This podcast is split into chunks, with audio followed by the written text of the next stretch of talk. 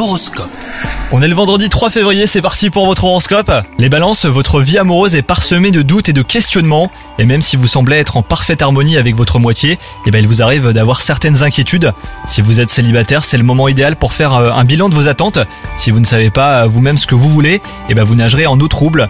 Au travail, votre esprit de compétition est à son apogée les balances. Vous voulez briller et prouver que vous êtes numéro 1. Mais attention aux méthodes utilisées. Faites en sorte euh, de ne pas faire de l'ombre aux autres. hein. N'allez pas gâcher vos relations avec vos collègues et autres partenaires.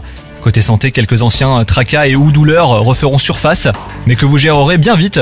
Les tisanes vous feront beaucoup de bien les balances, faites-en vos alliés, et si besoin, prenez du temps hein, pour vous et pour vous reposer. Bonne journée à vous